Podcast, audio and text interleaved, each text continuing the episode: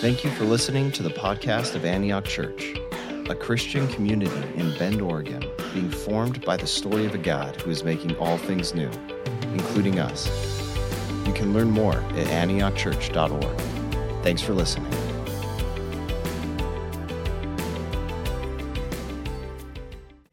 Hey, thanks. Good morning.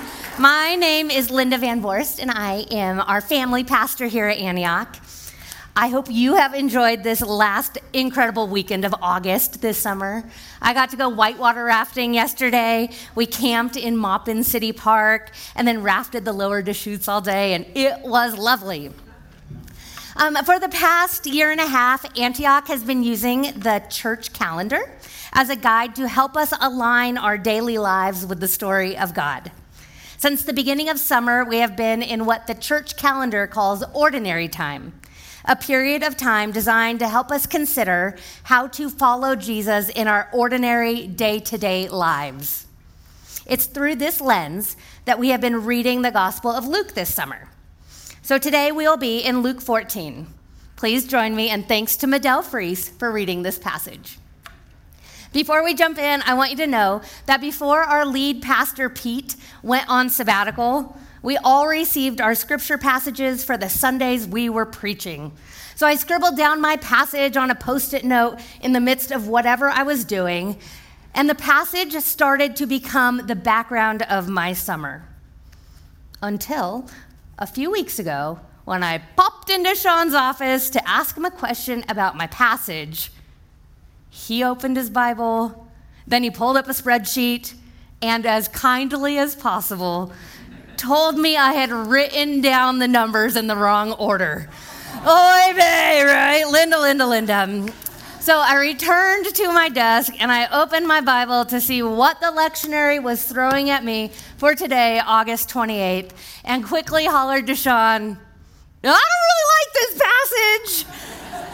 then I felt embarrassed because these are the red words in some of our Bibles.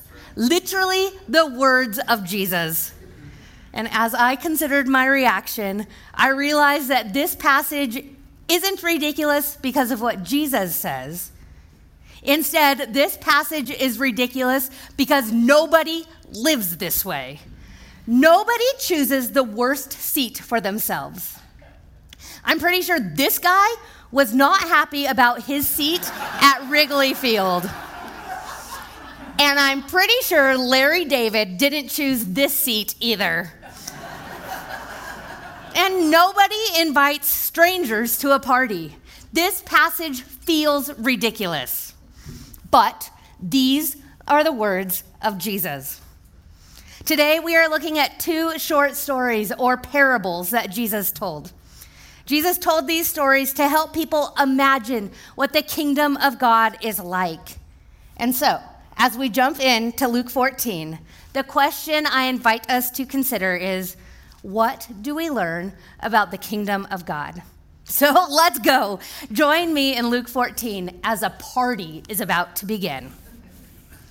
Luke 14:1 says, "One Sabbath, when Jesus went to eat in the house of a prominent Pharisee, he was being carefully watched." As we begin, guests were arriving to a Sabbath celebration. Sabbath or Shabbat began at sundown on Friday evening. After a long week of work, work, the Palestinian Jewish community was purposefully putting a pause to the events of the week to feast together, to rest, to worship, and to remember God. Shabbat was a big occasion. It was a nationwide celebration, meaning no work for anyone. And it was time for this purposeful celebration to begin again.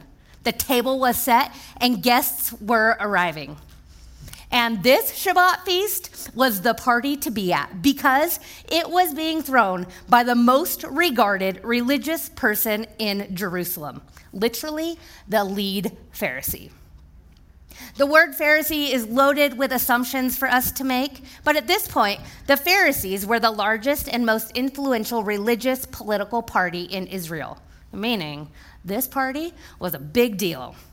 And on the guest list is Jesus, a traveling rabbi or teacher from the slums of Nazareth who was starting to attract a lot of attention throughout the land. As he arrived at this party, it quickly became apparent that the guests were watching Jesus' every move. If it were me, I don't think I'd like to be at this party. If I were Jesus, I would probably have been looking for an excuse to leave. But Jesus stays.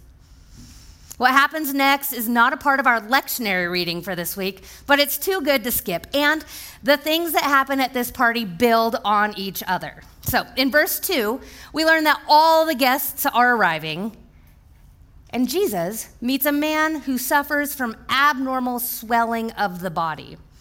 Nowadays, we would call this edema. This medical condition causes people to not be able to breathe as well as causing painful swelling in the body. Someone with this disease would not be normally invited to a party, let alone invited to this party. And the awkwardness was even more, well, awkward because of the Jewish cleanliness rules. Interaction with someone who is sick could also deem you unclean, requiring isolation and a complicated purification ceremony. Can you feel the tension building in the room? You might be wondering why this sick man was at the party, and I have three ideas.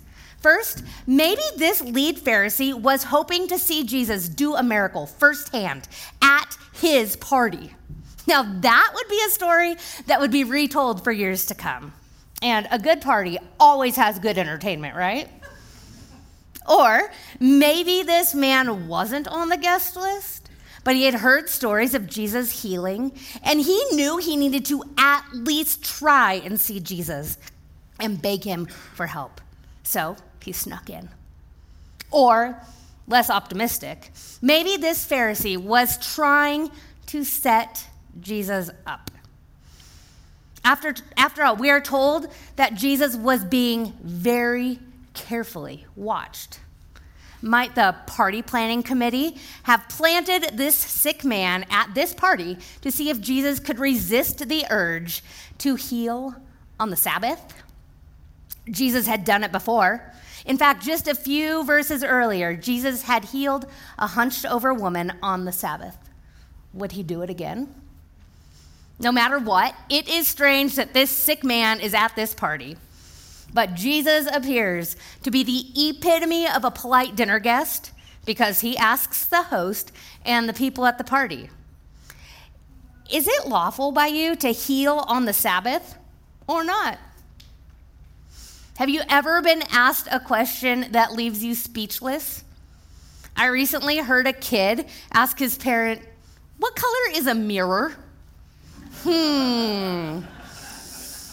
Or how about in the word scent? Which letter is silent? S or C? Mm-hmm. Or maybe this moment is better compared to a question like this Do we have free will if everything is predestined? There are some religious questions that simply seem unanswerable. And it appears that the Pharisees are stumped because no one wants anyone to suffer the pain of an extreme illness, but it is the Sabbath. Can't Jesus wait one more day? You will notice there is no answer recorded from the Pharisees in this passage. And during their silence, Jesus healed this man. Then he quotes a few laws from Leviticus and Deuteronomy, which provide exceptions for not working on the Sabbath, reminding us that Jesus cares more about people than rules. This dinner party was off to a rocky start. Imagine how you would feel if you were at this party and all this was going on. Awkward. But pushing forward, the host clears his throat and welcomes the guests to come sit down. It's, it is time for people to be seated and for the meal to begin. But Jesus stands back and he takes note of these guests as they angle their way towards the head of the table where this renowned party host will sit. And before the traditional pre dinner prayers begin, Jesus speaks up again and begins to tell a story a parable to the guests at this dinner party. Follow with me, beginning in Luke 14 7. Jesus says, When somebody invites you to a wedding feast, do not take the place of honor, for a person more distinguished than you may have been invited. If so, the host who invited both of you will come and say to you, Give this person your seat. Then, humiliated, you will have to take the least important place. But when you are invited, take the lowest place, so that when your host comes, he will say to you, Friend, move up to a better place. Then you will be honored in the presence of all the other guests. Can you imagine what it would feel like to hear Jesus tell an exaggerated but strikingly similar story to the very moment you are in? Don't you think everyone was whispering amongst themselves, looking down at the ground, trying not to make eye contact with Jesus? I think we can all agree that it is annoying when people fight over seats. Maybe you have kids who fight over the front seat. Or maybe you've flown Southwest Airlines this summer.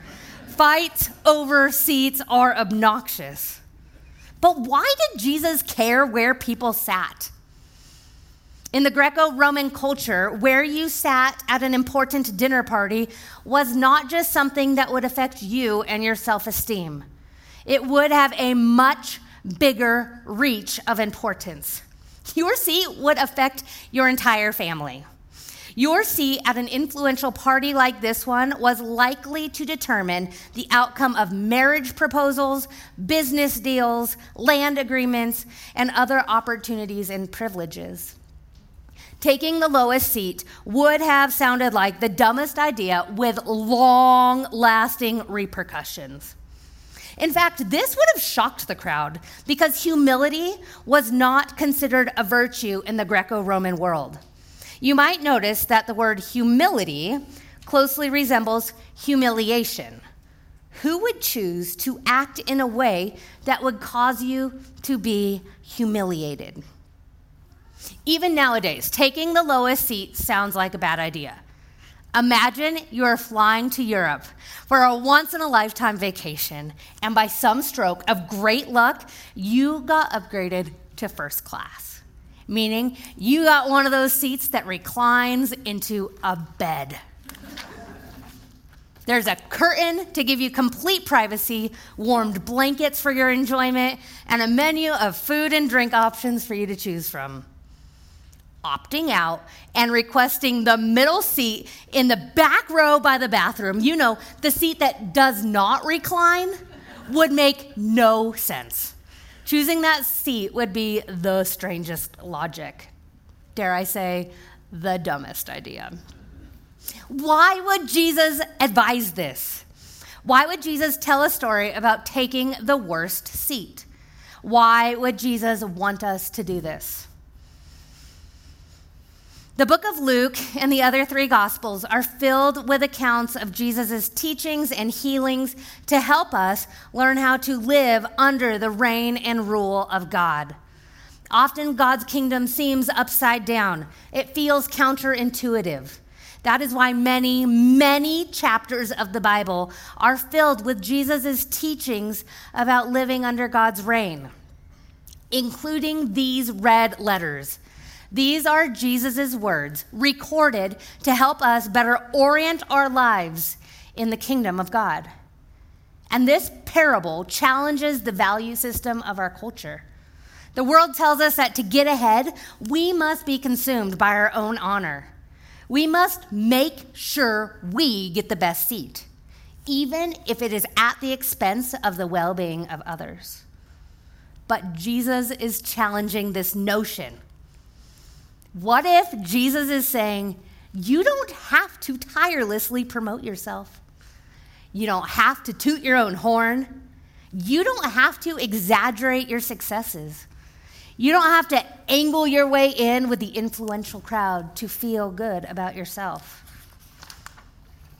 What if Jesus is saying that this all consuming game to be the best will actually not satisfy your deepest longing? What if Jesus is giving us permission to listen to others instead of doing the talking, to be curious about other people's successes instead of feeling threatened, to relax and enjoy a wedding instead of using the occasion to try and get ahead. What if Jesus is inviting us to celebrate someone else? To learn that you already matter and you don't have to worry about your value when you are with other people is such good news. What if Jesus is giving what if Jesus is giving us a little peek into what it will be like for all eternity and inviting us to live like that now? Jesus says, "Don't try to be the most important person. Instead, take the lower seat." This story is startling. It's jarring because people don't live this way. But Jesus is inviting us to radically reorient our lives under the reign and rule of God. And this type of living requires humility. To our students in the room, what might it look like to live with humility in middle school, in high school, and in college? To the employed in the room, what might it look like to live with humility in your workplace? to the retired in the room? What might it look like to live with humility in the midst of your retirement lifestyle? For everyone, what might it look like to live with humility in your neighborhood? What might it look like to live this way when interacting with strangers, friends, family, your spouse, your kids, and other relationships? This might seem like a good place to conclude, but Jesus is not done. Instead, Jesus plunges forward, and after telling this parable, he turns towards the host, the lead Pharisee, and addresses him directly. Read with me, starting in verse 12. Then Jesus said to his host, When you give a luncheon or a dinner, do not invite your friends, your brothers or your sisters, your relatives, or your rich neighbors. If you do, they may invite you back, and so you will be repaid. But when you give a banquet, invite the poor, the crippled, the lame, and the blind. Have you ever been to a party when something happens that makes you want to crawl under the table or be able to disappear? Maybe a heated political discussion begins, gets a little too heated. Maybe someone offends another guest and the awkwardness fills the space. I suspect the guests at this party were looking for any excuse to be able to leave because things were getting weird. I imagine some arched eyebrows and some confused expressions around that table because no one in this culture would go to the trouble of planning a huge party and then pass out invitations to strangers who were poor, crippled, lame, and blind. But remember, this is a parable. Jesus told this story to help people imagine what the kingdom of God is like. So, what do we learn? Again, Jesus invites us to a radical reorientation of our priorities, our values, about what is most important to us. Jesus starts by acknowledging the common quid pro quo mentality. It's a scratch my back and I'll scratch yours way of thinking. It's a reciprocal exchange where power and privilege and wealth are transferred back and forth over and over again repeatedly by the same group of people. Which might sound good if you're benefiting from the system, but here we see that Jesus wants to widen the circle. In the kingdom of God, the often overlooked people, the unlikely outsiders, the people who hold little to no value in the eyes of society are welcomed and wanted. You might be thinking, sure, Jesus told a story about inviting the outcasts, but a story about a party is not a real party. And you might think you're off the hook for hosting a very awkward party. Well, you're right that Jesus told a story, but Jesus also modeled this mindset over and over again throughout the course of his adult life. Jesus welcomed people who most ignored. He welcomed a woman who had been tormented by evil spirits for years. He welcomed a woman who had been divorced five times and was yet still with another man. He welcomed tax collectors who overtaxed his own family and friends. He welcomed the culturally ignored, including the slaves, the poor, and the children.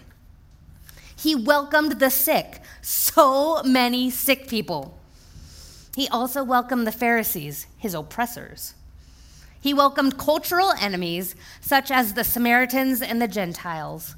And he even welcomed Judas, the disciple who betrayed him. So, again, the same question arises Why would we live like this? Why would we take the worst seat? Why would we throw a party, then invite people who make us feel uncomfortable? Why would we live this way? Because Jesus is liberating us from the kingdom of this world, and it means a radical reorientation of our lives. Instead of pursuing reciprocal friendships, Jesus is inviting us to constantly be on the lookout for the best interests of others, even if it is at the expense of our own privilege. Jesus is inviting us to serve others, not just ourselves. Jesus is inviting us to include the unlikely, the overlooked, and the underprivileged. And Jesus is inviting us to examine what lies we have bought into. What does it mean to be significant in this life? What do we think will add meaning and value to life? Will satisfaction come by making more money, acquiring more stuff, living more comfortably, taking more vacations, watching more television, pursuing luxury retirement, or being successful in the eyes of the world? These are the questions that Jesus invites you to bring to him when he tells puzzling parables like the one we're looking at today. We are invited to bring these questions before the throne of God and allow God's mercy, love, and wisdom to redefine our reality as we learn to live under his reign and rule as king. Jesus is inviting us to examine our lives. Are our values aligned with the kingdom of God or the kingdom of this world?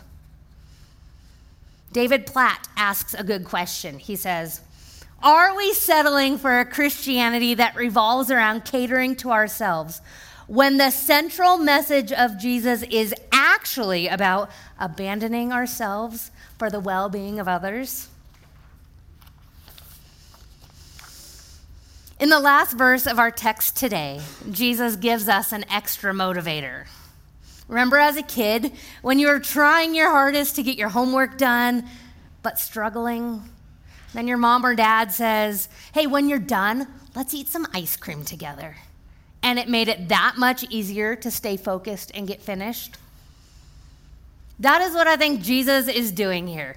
Jesus knows that the kingdom of God is going to take discipline. When we swim in the water of selfishness and self promotion, it's going to be difficult to stay focused. So Jesus provides a little extra incentive. Check out verse 14. And you will be blessed. Although they cannot repay you, you will be repaid at the resurrection of the righteous. On that day, which Jesus refers to as the resurrection of the righteous, we will be rewarded. We don't know when this will be, but it's a promise made by the King of Kings, our rescuer, our Savior, Jesus. And when we are rewarded, we will also be welcomed into the kingdom of God, a kingdom where evil and sin have been dealt with, a kingdom where there is no more sickness and no more sadness and no more death, a kingdom where all has been reconciled and redeemed a kingdom where everything is very, very good, where heaven joins earth and God and people are together again, where people worship God and enjoy all creation with God. On that day, we will know it truly was better to live in humility and honor others, acting as a servant to all as followers of Jesus. And it is at that moment when the real feast will begin. The banquet we are all longing for. And seats won't matter, and everyone will be equally important and honored. All will be known and loved and honored by the king and by each other. Does it sound too good to be true? If so, I think we're on the right track because the kingdom of God is such good news. And as we wait, we are invited to bring that kingdom to earth as we eagerly await the return of the King. Your kingdom come, your will be done on earth as it is in heaven. Why would we live this way? Why would we take the worst seat? Why would we throw a party and invite people who make us feel uncomfortable? Why would we live this way? We live this way now as a little taste of what is yet to come. Once we realize that this parable isn't about seating charts and table arrangements, it gets exciting. At this party, Jesus told these stories to help us imagine what it looks like for Jesus to be our king. These parables help us begin to see that Jesus does a complete overhaul of our value system. Things that are very important to the world are not shared kingdom values. And Jesus invites us to pursue his ways instead. These stories aren't designed to tell you short, whimsical, entertaining stories. Instead, these parables are designed to bring you into a living encounter with the King. In the same way that he startled the party crowd, these stories are startling to us also. Jesus is inviting us to trust him and follow in his ways. And we have the choice to live this way every day. Jesus is inviting us to reorganize our lives, to value people over privilege. I don't know what this means for you, but I trust God's Spirit to prompt you in your next steps. Might there be a relationship that needs to be reconciled, requiring you to give up your place of honor or higher ground? Maybe it's the way you are spending your time. Might God be redirecting your focus towards someone or something who has been overlooked and neglected? Maybe it's the way you spend your money. Might God be stirring in your imagination, giving you an idea about ways to love someone you have designated as an enemy? Or maybe God is inviting you to look around and listen with curiosity. I wonder what is happening in, in your midst that needs to be reoriented by the kingdom of God. Our passage today tells us that we can echo the love of Jesus to the world, not just to the wealthy and the healthy, not just to our family and friends. The love of Jesus extends even to the margins, to the people who are overlooked and made to feel as if they are of no value. How can we reorient our lives to welcome and honor others? It's probably not surprising to you to learn that this party was the last party Jesus attended with the Pharisee crowd. He was not invited back after stealing the show and pulling these stunts. And, spoiler alert, Jesus is not done at this party. Next week, Donna Barber gets to conclude this awkward party, and it only gets better. I'm pretty sure Jesus derailed the lead Pharisee's expectation for his party. But by telling these stories, we are given a taste of God's kingdom and reminded of God's love for the whole world. This type of radical obedience to Jesus is not easy. It's not about comfort, health, wealth, or prosperity in this world. Radical obedience to Jesus risks losing all these things. But in the end, such risk finds its reward in Christ.